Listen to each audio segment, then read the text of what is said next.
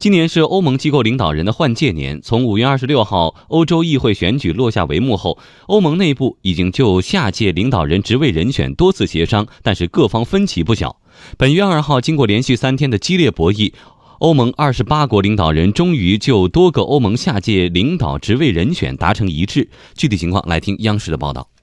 欧洲理事会决定提名德国国防部长乌尔苏拉·冯德莱恩担任下届欧盟委员会主席。冯德莱恩于2013年12月出任国防部长，是德国历史上首位女性国防部长。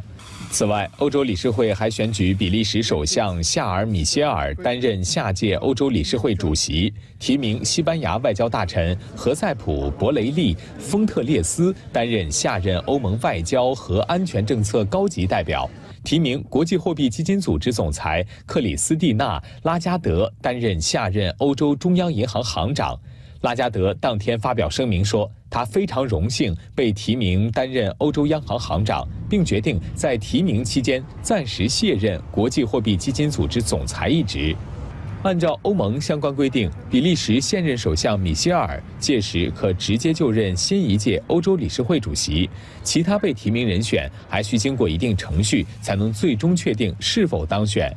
二号晚些时候，欧洲议会还公布了四位新一届欧洲议会议长候选人名单，最终人选将于当地时间三号在法国斯特拉斯堡举行的新一届欧洲议会第一次全体会议上选举出来。